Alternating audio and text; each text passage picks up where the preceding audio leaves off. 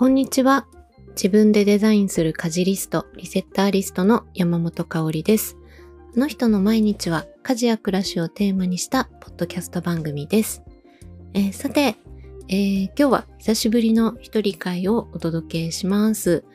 えー、今月は配信日の、えっと、木曜日が全部で5回あったので、えー、レギュラーゲストが、えー、2回で月替わりのゲストが2回で、え、最後ね1回余っちゃったので私の一人会をお送りしています。はい。で、ちょうどあの今年末なのでね今年最後の配信になります。えっ、ー、と、この番組は、えっ、ー、と、毎週木曜日の朝配信してるんですけれども、実は今、あの、水曜日の 夜で結構直前にという感じなんですけど、えー、大阪の実家に戻ってきまして、で、収録しているところです。あの、今日ね、朝、今日っていうのは水曜日の朝なんですけども、午前中まで、えー、自宅で仕事をバタバタっとやって終わらせて、本当はね、収録までできるかなと思ったけど、全然 そこまでいかなくて。はい。で、えっ、ー、と、今日はそれで午前中に仕事を終わらせてから、特急の信濃っていう電車があるんですけど、えっ、ー、と、長野県の松本市から、えー、松本駅から、えー、名古屋までそれで出て、で、そこから新幹線を乗り継いで、え大阪に帰ってきました。なんかもうちょっとあまりにもいろいろ終わらなさすぎて、あの、いつもね、木曜日更新をやってきてたんですけれども、ちょっと初めて穴を開けてしまうかもと思いましたが、なんとか、あの、無事に配信を木曜の朝したくて、夜のうちに収録というところまで、えー、進められました。なので、この後ね、ちょっとだけ編集して、えー、投稿しようかなと思ってるところです。はい。で、えっ、ー、と、今日のトークテーマなんですけれども、あの、最近ね、また新しくこのポッドキャストをね、聞いてくださるっていう方がちょっと増えてきているので、えー、改めて自己紹介を兼ねつつ、えー、リセッターリストのこれまでをね、振り返りながら、えー、来年の2023年からの、えー、リセッターリストの新しい挑戦について話してみようかなと思っています。はい。では、早速始めていこうと思いますけれども、え、私がリセッターリストっていう名前の家事リストを考案して、え、講座をね、開いてっていう活動を始めたのが、えー、2014年の夏だったので、えこの2022年で8年になります。はい。なんか考案したっていうと、ちょっと大げさな言い方みたいな感じになっちゃうんですけど、ただ、あの、もともとはね、自分の困りごと解決のために試行錯誤して作った家事リストがベースになっているものです。えー、長野県の松本市っていうところに、えー、移住したっていうのがきっかけで、なんか初めて家事育児と仕事の両立っていう、なんか聞いたことはあったけど、あの、まあ、大変は大変だったけど、両立っていう壁にぶつかるみたいなことを、なんか実感としてあの経験したことがそれまであんまりなかったんですけれどもあのそう移住したのをねきっかけに初めてのこういわゆるワンオペっていう状態を経験してでもなんかどうしたらいいのか手上げ状態みたいなことになったのがあのそうちょうど10年くらい前のことなんですよね。だから娘がね今はねもう中学生なんですけど当時まだ2歳とか3歳とか本当にちっちゃくてあの手がかかる時期だったかなと思います。で私はあのもともと在宅でね仕事をしてきたんですけれども、えっと、フリーランスのイラストレーターでデザイナーグラフィックのデザインをやってるんですけど今もねやってるんですが、えっと、夫の方は職場がね、東京で、あの、移住後は松本に帰って、えー、来られるのが月の半分とかっていう感じ、行ったり来たりっていう感じの生活が始まりました。なので、なんか家でやっぱり仕事してると、あの、家事がね、常にやりかけの状態っていうか、で、締め切りは仕事に関しては締め切りが常にあって、で、娘が小さくてみたいなところで、なんかいろんなものが同時並行してるんだけど、こう注意がこう散漫になっちゃうというか、で、なんかもういろんなことが中途半端というか、で、困り果てていたのがきっかけで自分のために作ったのがリセッターリストの始まりになる家事リストだったっていう感じなんですよね。で、当時はね、もちろんそんなリセッターリストなんていう名前もなくて、あの、ただの家事をまとめたリストだったんですけれども、なんか自分の頭の中と行動を、なんか行動と時間頭の中と行動と時間をなんか整理するために作ったあの家事タスクを管理するためのリストっていう感じでした。で、なんか一番最初はあのネットとか雑誌とか本とかそういうところからなんかこう家事がうまく進められるためのコツとかヒントみたいなことを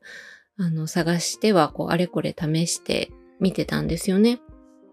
ただ、なんか10年前、今から10年くらい前ってなると、今ほど、あの、お片付けとか整理収納、今でこそね、もうみんなのなんかこう、イメージが湧くような、あの、家事のプロの方っていうのがね、たくさん今いると思うんですけど、こんな一般的にはなってなくて、まだ、なんかこう、家事に関する情報ももっとこう、ものすごく丁寧な掃除方法とか、家計管理とか、なんかこう、これがなんか正解みたいな切り口で紹介されてるものが多かったような気がしていて、で、なので、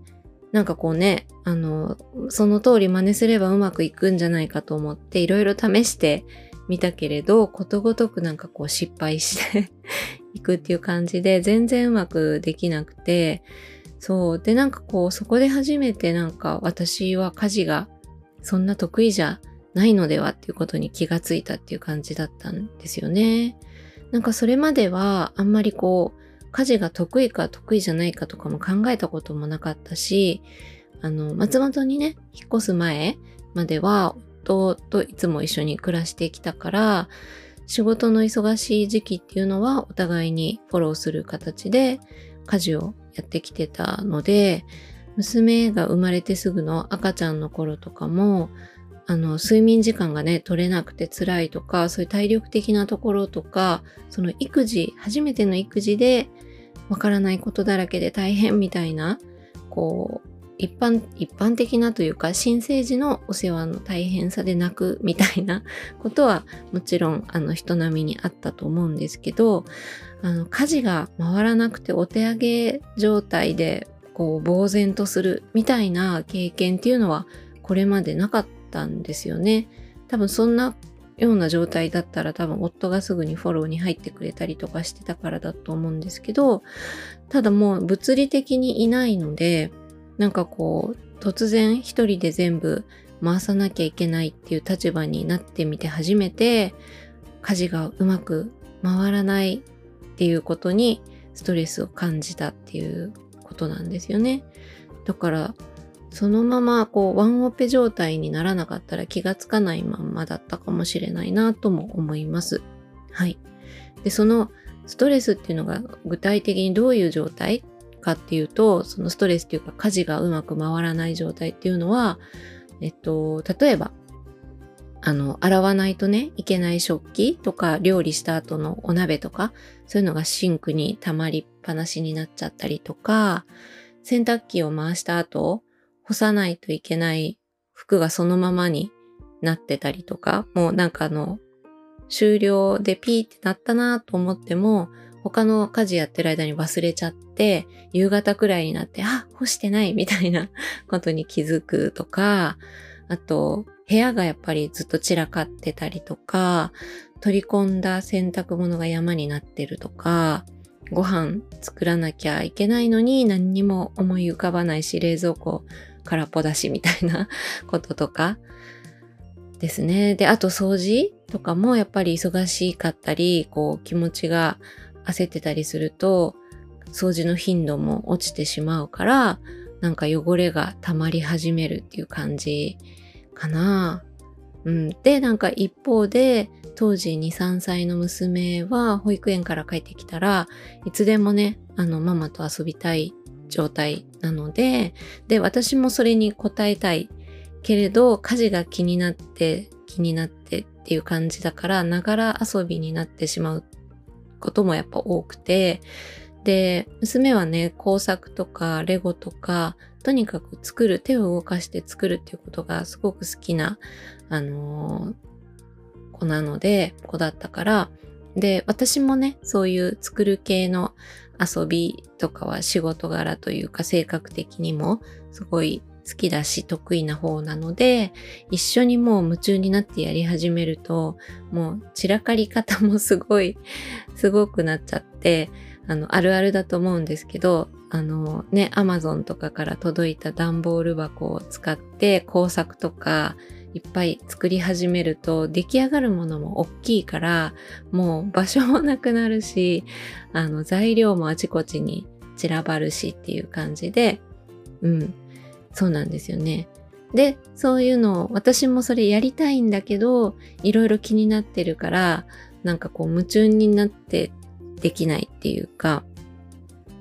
その溜まった家事をちょっとずつやりながら相手するっていう形になっちゃうので、そうするとなんかその向き合えてないこともまたストレスになっちゃうし、で頭の中であれやってこれやってそういえばあれもやってないからそろそろやらなきゃなとか、なんか常にやらないといけない家事で頭の中がこうパンパンになるっていうか、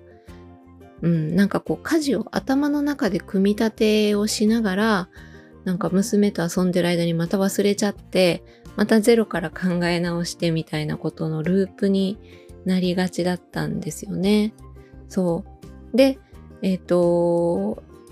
仕事に関しても、やっぱりこう、締め切りとかっていうのは、なぜかプロジェクトがいくつか重なってしまうものなのか、ね、なんかこう、いい具合にばらけてくれたらいいんだけど、あれもこれも今週末までだったみたいなこととかも結構あって、で、そうすると、あのー、ね、フリーランスだから、いただくお仕事っていうのはもちろんありがたいし、私もイラスト描いたりデザインする仕事が大好きなので、いつでも全力でやりたいって思っちゃうと、仕事時間は最大限確保したいって思う。で、そうすると家事がそのままになっちゃってて、で、仕事に没頭したいで、そっちを優先すると、あの、家の中がね、どんどん荒れてっちゃうので、で、その状態にまたこう、なんか感じなくてもいい罪悪感を感じてしまうみたいな感じかな。で、もうその仕事時間も確保するのにやっぱり娘を寝かしつけた後に起きてきて夜中睡眠時間削ってやるみたいなことでしかもう対応できないぐらいの忙しさになっちゃったり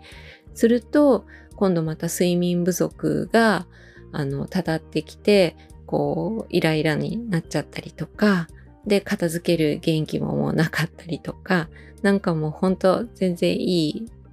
状態じゃないですよね。うん。そう。だからなんかこう、自宅が仕事場だから、あの、家事ができない状態っていうのが目の前に常に広がっていて、それを目にしている状態っていうのが、なんかこう、なんていうのかな、職場に通ってね、お仕事しながら子育てしてる方もたくさんいるのに、あの、そう、家にいる分通勤時間もないし、あの、自分でね、自由に時間区切って働けるはずなのに、全然私は家でやってるだけなのにどうしてできないんだろうって悩んだり、そう、なんかこう、今リセッターリストの受講生さんから聞く、あの、抱えられているお悩みと全く同じっていう感じなんですよね。うん。だから、家事育児と仕事の両立ってよく言うけど、私の場合はとにかくその、家事が原因になってるところ、ストレス、なんか全部その、子供と集中して遊べないとか、その仕事をやりたいけど目の前にこう追いついてない家事が広がっていてまたそれが罪悪感になっちゃうとかこうなんか突き詰めていくとなんか家事のストレス家事が原因になって引き起こされるストレスが大きいんだなっていうのがあの自分の特徴だったのかなと思うんですね当時の辛さの。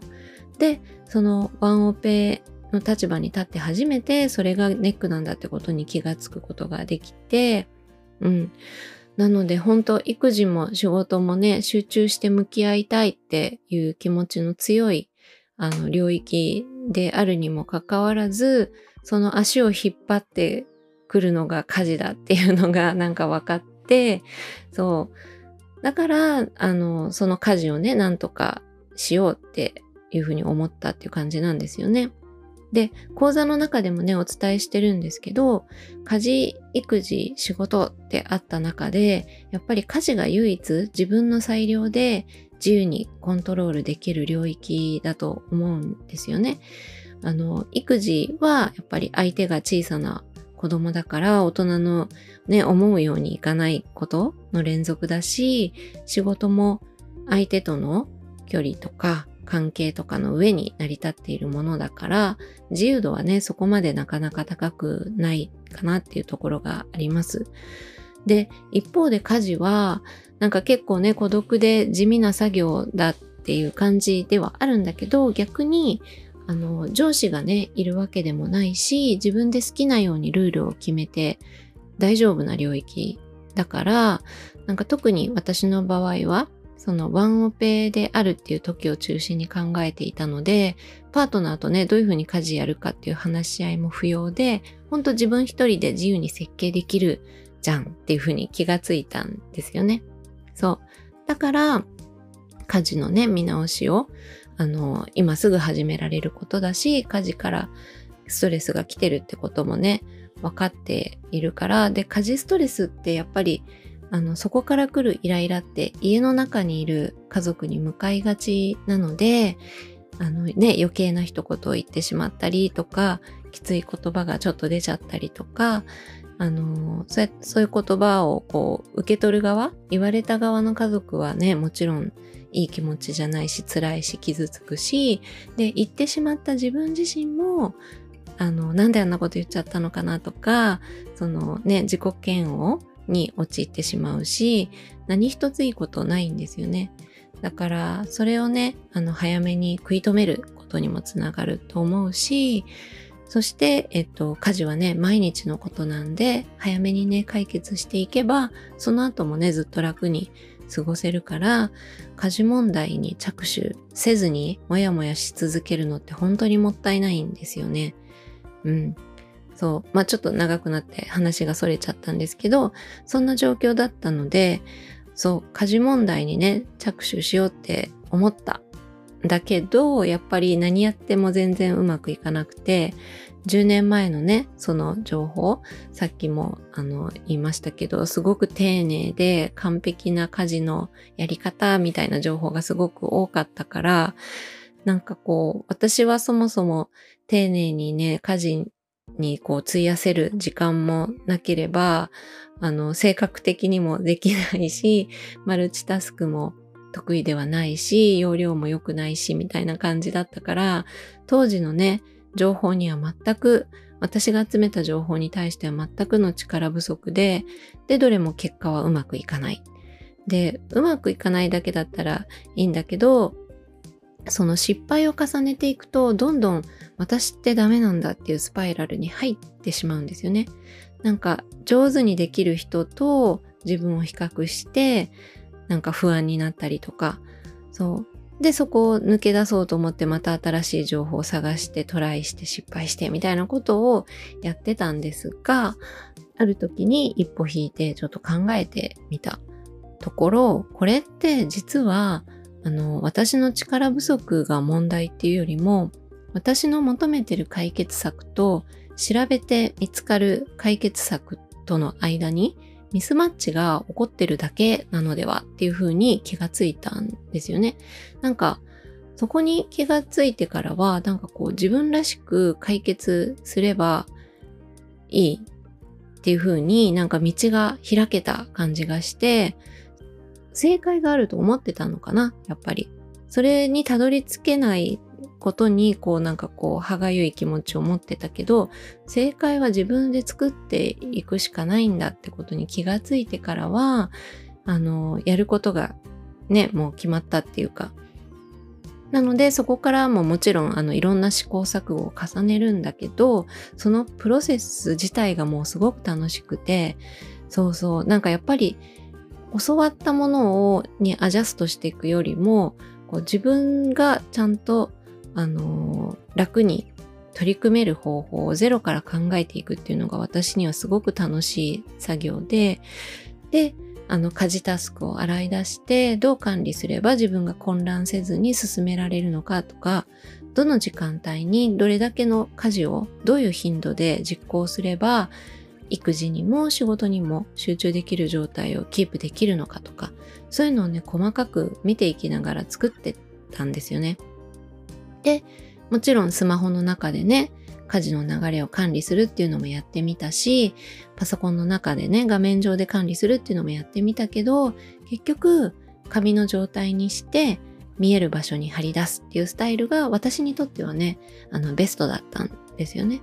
で一目見て今やるべきことにすぐ目が届いてであの見え方もねこう迷子にならない見え方っていうのにもすごくこだわってそう。ただね、その脳の作りみたいなのは人それぞれ様々なので、あの、誰もがね、見やすいわけではないと思うんだけど、私にとっての、あの、マッチする解決策っていうのを徹底して探していった結果、自分だけの家事リストが出来上がったんですよね。で、それがワンオペで悩んでいた10年前ぐらいの私の暮らしで、その家事リストがリセッターリストのベースになっています。そう、そこからしばらくは、あの、自分一人のね、ための家事リストとして日々愛用していて、で、家事リストに、あの、私の家事タスク管理っていうのをお任せするようになってからは、もう本当に頭の中がいつもスッキリしてるし、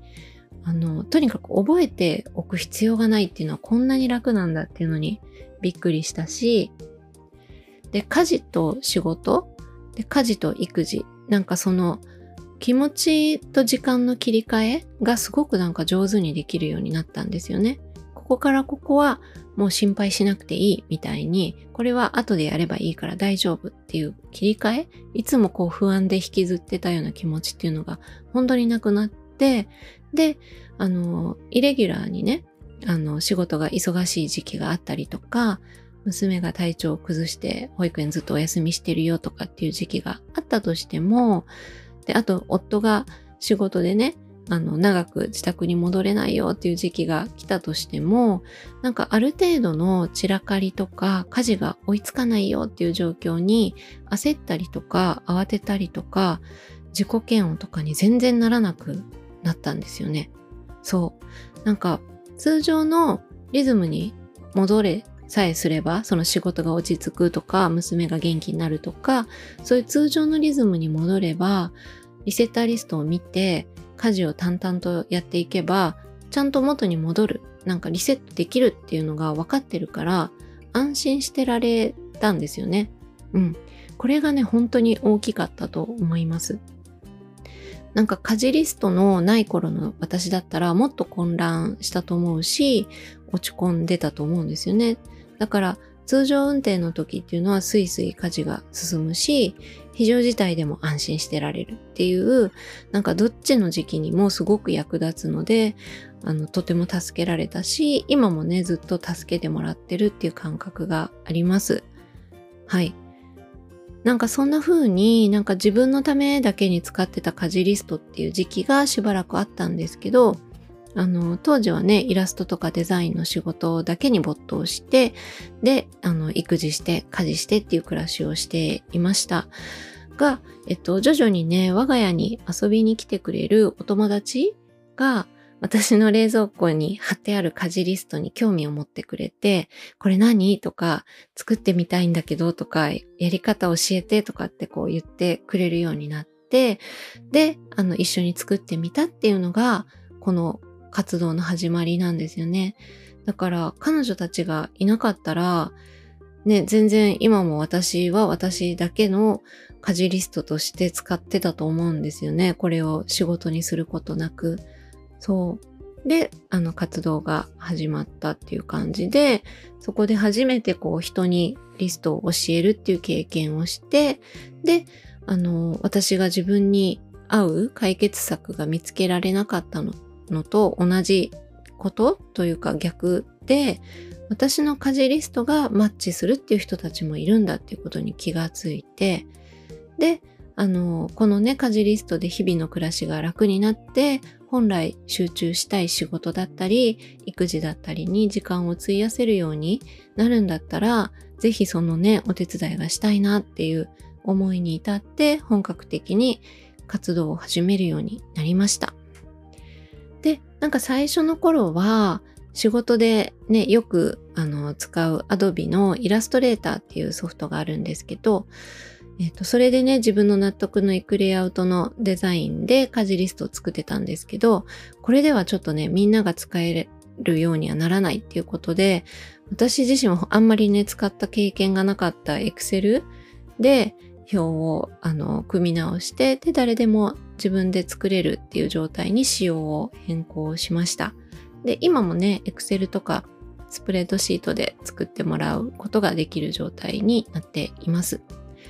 で、活動を始めるにあたって、なんかこう、家事リストに名前を付けなくっちゃと思っていろいろ考えた上で、家を簡単にリセットしてくれる家事リストっていう意味を込めて、えー、リセッターリストっていう名前を付けました。で、えっと、ロゴもね、デザイナーなので自分で作ることができますので、えっと、家の形のロゴを作って、よく見るとね、半時計回りにね、えっ、ー、と、家の形に矢印がついていて、で、あの、時間を巻き戻すというか、リセットする、元に戻すっていう意味を込めました。で、お家の窓がある位置には、リセッターリストで使うチェックボックスをイメージして正方形を配置したロゴを作ったんですよね。なんかあんまりロゴについて解説っていうのはしてこなかったんですけど、そんな意味を込めて作っております。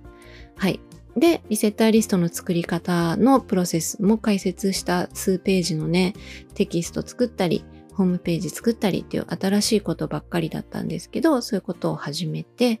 で、あの、グラフィックデザインだったりイラストを描く仕事は今もね、変わらず続けてるんですけど、リセッターリストの活動も新たに自分のライフワーク的に始めたのが2014年で、今から8年前になります。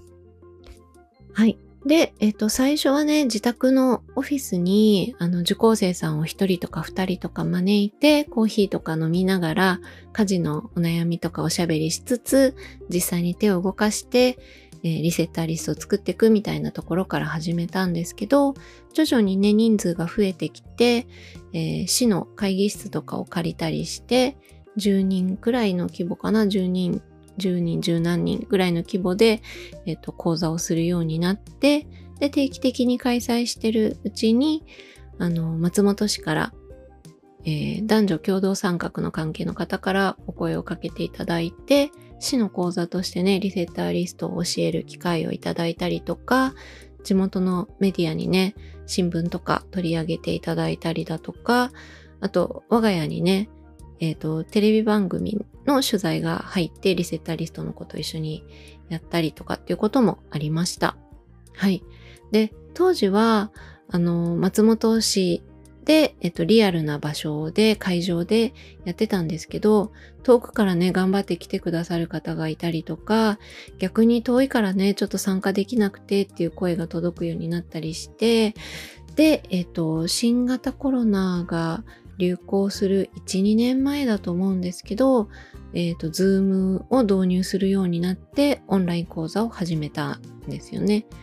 なんかこう、家事にね、困ってる方が松本にだけいるわけじゃないので、日本全国にね、小さなお子さん育てながら、時間に追われたり、もやもやを抱えて家事をしてる方がいて、この仕組みをね、必要とする方にだけ届けばいいなっていうふうに思ってやってるので、なんかズームもね、あの、最初の頃は慣れなくて、ハードルが高いっていうふうに感じてる方も多かったなっていう感じがするんですけど、でもこのコロナ禍でね、一気にみんなが慣れてきましたよね。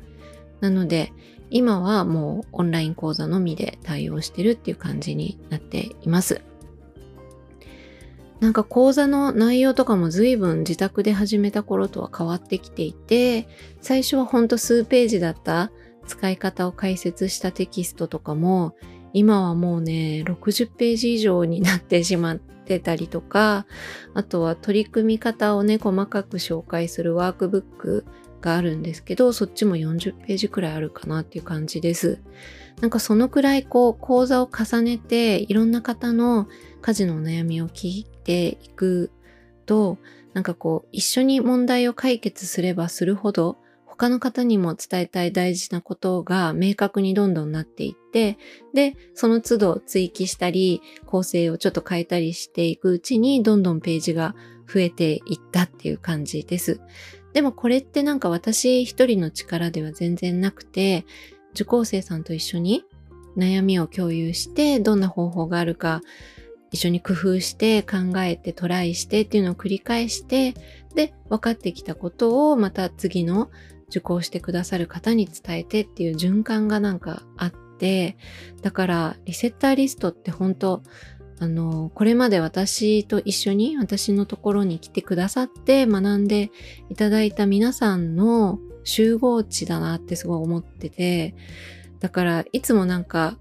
新しくね、あの、講座始める時とかは、これまで一緒に頑張ってきた受講生さんたちの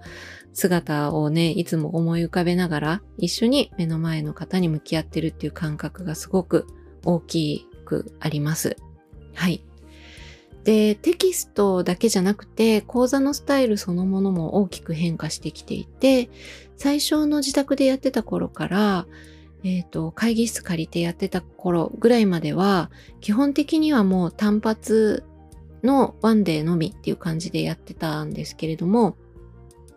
あのね、講座に参加していただいて、リセッターリストについて、えー、お伝えして、一緒に作って、で、おしまい。あとは自宅に持ち帰って一人で頑張っていくっていうしかなかったんですよね。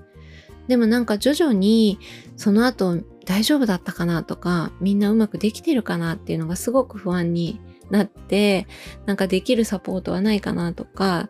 あの気になるんですよねその後が。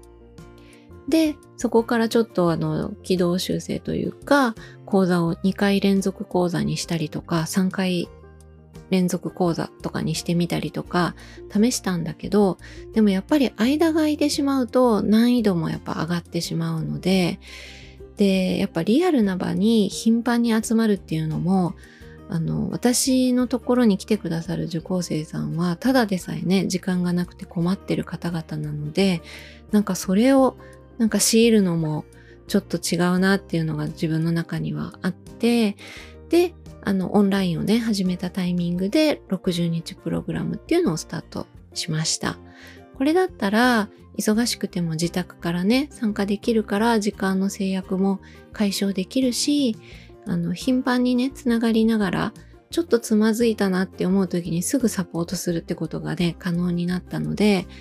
で、あとはその欠席の日があったとしても、あの動画をね、撮っておくことでアーカイブで学べるし、っていうことで、リセッターリストの、その、プログラムにすごく合うスタイルだったなっていうふうに思っています。はい。で、このスタイルにね、なってから今までに、えっと、12期まで、はい、えっと、12期生さんまで誕生してるっていう感じになっています。で、その60日プログラムっていうのは、えっと、割とね、タイミング的には不定期で開催してるんですけど、小学生のね、お子さんがいるご家庭とかが多かったりするので、あと幼稚園とか、あの、なので、長期休暇に重ならないタイミングに開催するっていうのが多いかなと思います。はい。っていうのがね、あの、リセッターリストのこれまでっていう感じで、はい。ちょっと振り返りだけでも随分長くなってしまったので、ここからはちょっと簡潔にお伝えしていけたらいいかなとも思っています。はい。では、ここから来年、えー、2023年の動きについて、えー、考えていることをお伝えしてみようかなと思います。えー、結論から言うと、リセッターリストのプロコースを始めるっていうのが、え来年のね、挑戦になります。えっと、これまでね、先ほどお話ししてきた通り、私自身がね、今まで一人でね、自分のできる範囲でコツコツと取り組んできたっていう感じなんですけど、ここまでね、あのー、蓄積してきたものを、あのー、仲間とね、一緒にやれたらいいなっていうふうに思うようになってきて、その、今まで学んできた、自分自身が学んで、あの、身につけてきたものを自分一人の内側になんか全てを留めておくっのではなくて、そのリセッターリストの 教え方だったり、使い方、作り方とかをもう全部丸ごと培ってきたものをお伝えして、私と一緒にあのチームになってね、家事に困ってる方々のサポートをしてくれるような方に出会えたらいいなっていうふうに思っているところです。はい。なんか特にあのイメージしているのがお片付けの先生方とか暮らしにね直結するようなお仕事をすでにされてるプロフェッショナルな方と一緒にできたらいいなっていうふうに思ってるところがあってっていうのも私自身が受講生さんとやり取りをしてる中で家事に悩んでる方ってお片付けにも悩んでる方がすごくすごく多いんですよね。はい。でも私自身はお片付けのプロの資格を持っていないので的確なアドバイスももちろんできないのであの知り合いのね方でいい先生いるよとかって紹介してみたりってことはするんだけど、もしもね、そのお片付けの先生ご自身が家事面も家事のことも一緒にサポートができたら、そんな心強いことはないんじゃないかなって受講生さん側の立場で考えるとそう思うんですよね。あの、片付けの先生って家事動線とかも考えながら配置決めをしたりとか、あの、物をね、減らすっていうフェーズでも習慣化って大事になってくることだと思うので、そういうのもね、リセッターリストを活用しながら管理するとか、そんなことができるんじゃないかなっていうふうに思っています。なので、なんか私が今から片付けのプロになって一人でスキルアップしていく未来っていうよりは、あの、片付けのプロの方がリセッターリストを習得していただいて、ご自身のサービスに活かせる形をとってもらった方が、本当に困ってる方にちゃんと届くんじゃないかなっていうふうに思っているんですよね。うん。で、私からね、学ぶ必要っていうのが、あの、必ずしも必要では全然ないし、もっと優秀な先生はいっぱいいっぱいいるはずなので、お片付けのプロの方々だったら、あの、ね、よく理解されてることだと思うんですけど、家事とか暮らしの悩みって、あの、本当にそのご本人が大切にされてる価値とかとすごい直結してる悩みがあるんですよね。なので、家事に対して、あの、の悩みをひっくり返すと、こう家族への大事に思ってることとか、大事にしたいことっていうのがそこに存在するからなんか悩んでたりっていうことにつながっているからそれがね叶わないから悩んでいてそこをお片付けとか家事の側面からほぐして叶うようにサポートしていくみたいなところがあるんですけどそうなんか実際にはね家事リストを作るだけの仕事みたいに見えるんだけど60日かけて対話をしていくとその奥にあるあの、大切にされてる価値観とかね、すごい見えてきて、あの、リストをね、一緒に作り上げていくプロセスっていうのはもちろんそうだけど、最後に出来上がった時のね、発表とか、60日を振り返ってのこう変化とか、そういうの聞くと本当にね、胸がジーンとします。うん。そういうね、喜びっていうのが、あの、お片付けのプロの方々もね、きっとそういうのを感じながらお仕事されてると思うので、なんか似てるところがあるなっていうふうに思うから、すごくこうリセッターリストの先生にも向いてるだろうなっていうのを思っています。はい。なのでね、そんな仲間がね、あの、私にも、あの、出会えたらいいなっていう風な思いがあって、はい。2023年は3月にね、えっ、ー、と、13日と14日、14日、13、14と2日間のね、集中型なんですけども、プロコースっていうのを開催する予定をしています。はい。あの、私がね、普段やってる60日プログラムのすべて、その舞台裏というか、細かいところまで全部、あの、お伝えして、で、そのプログラム自体を自主開催できるように、えー、お伝えしていこうと思っています。なので、もちろんテキストだったり、ワークブックだったり、スライドとかも全部共通でそのままあの丸ごと使っていただけるような、えー、形をとっていきたいなと思っています。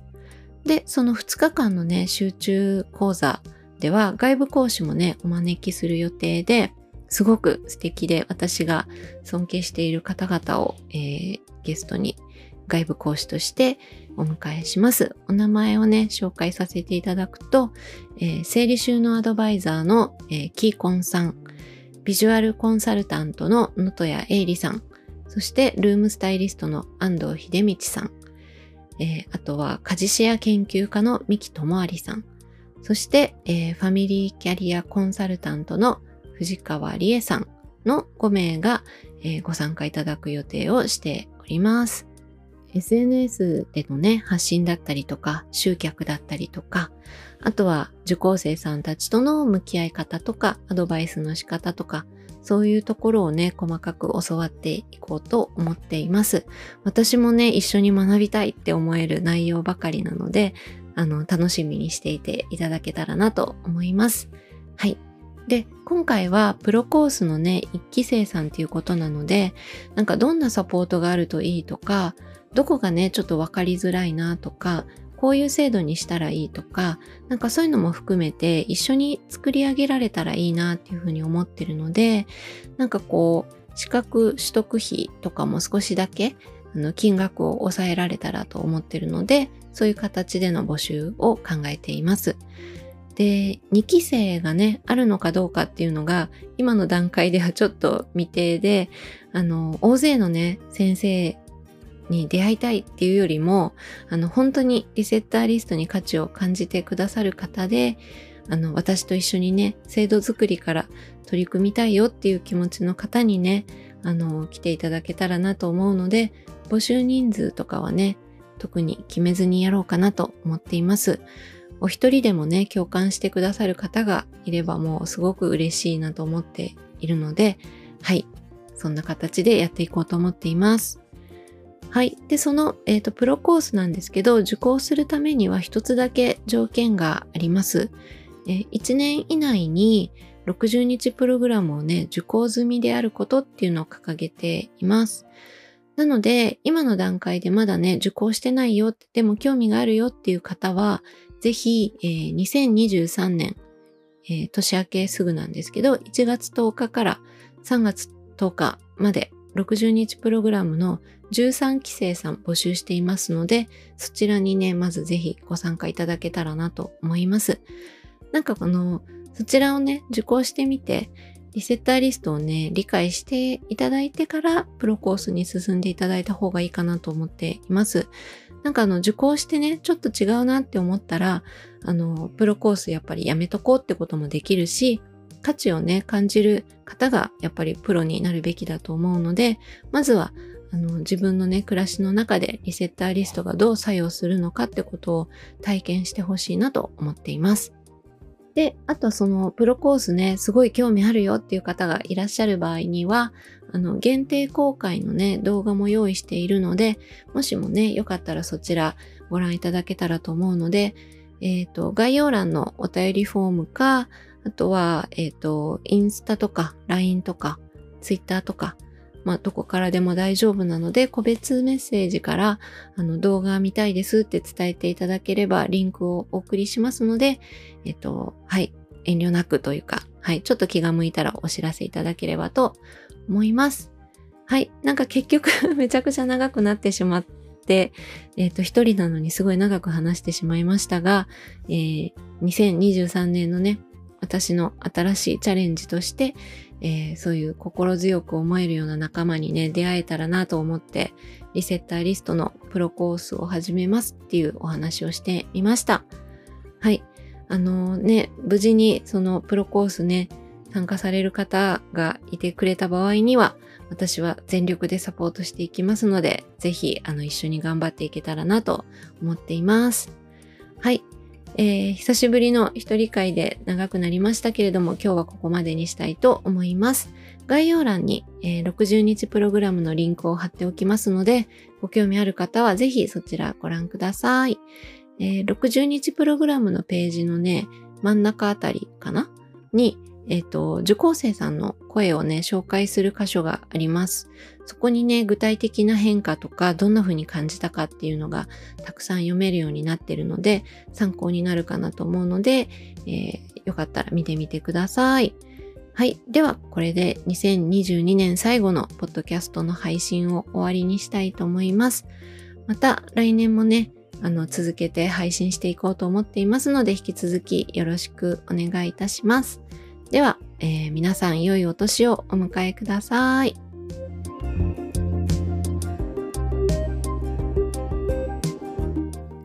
今回のあの人の毎日はここまでとなります。概要欄にお便りフォームをご用意しています。感想、質問、トークテーマなど募集していますのでよろしくお願いします。それではまた次回お会いしましょう。山本香里がお届けしました。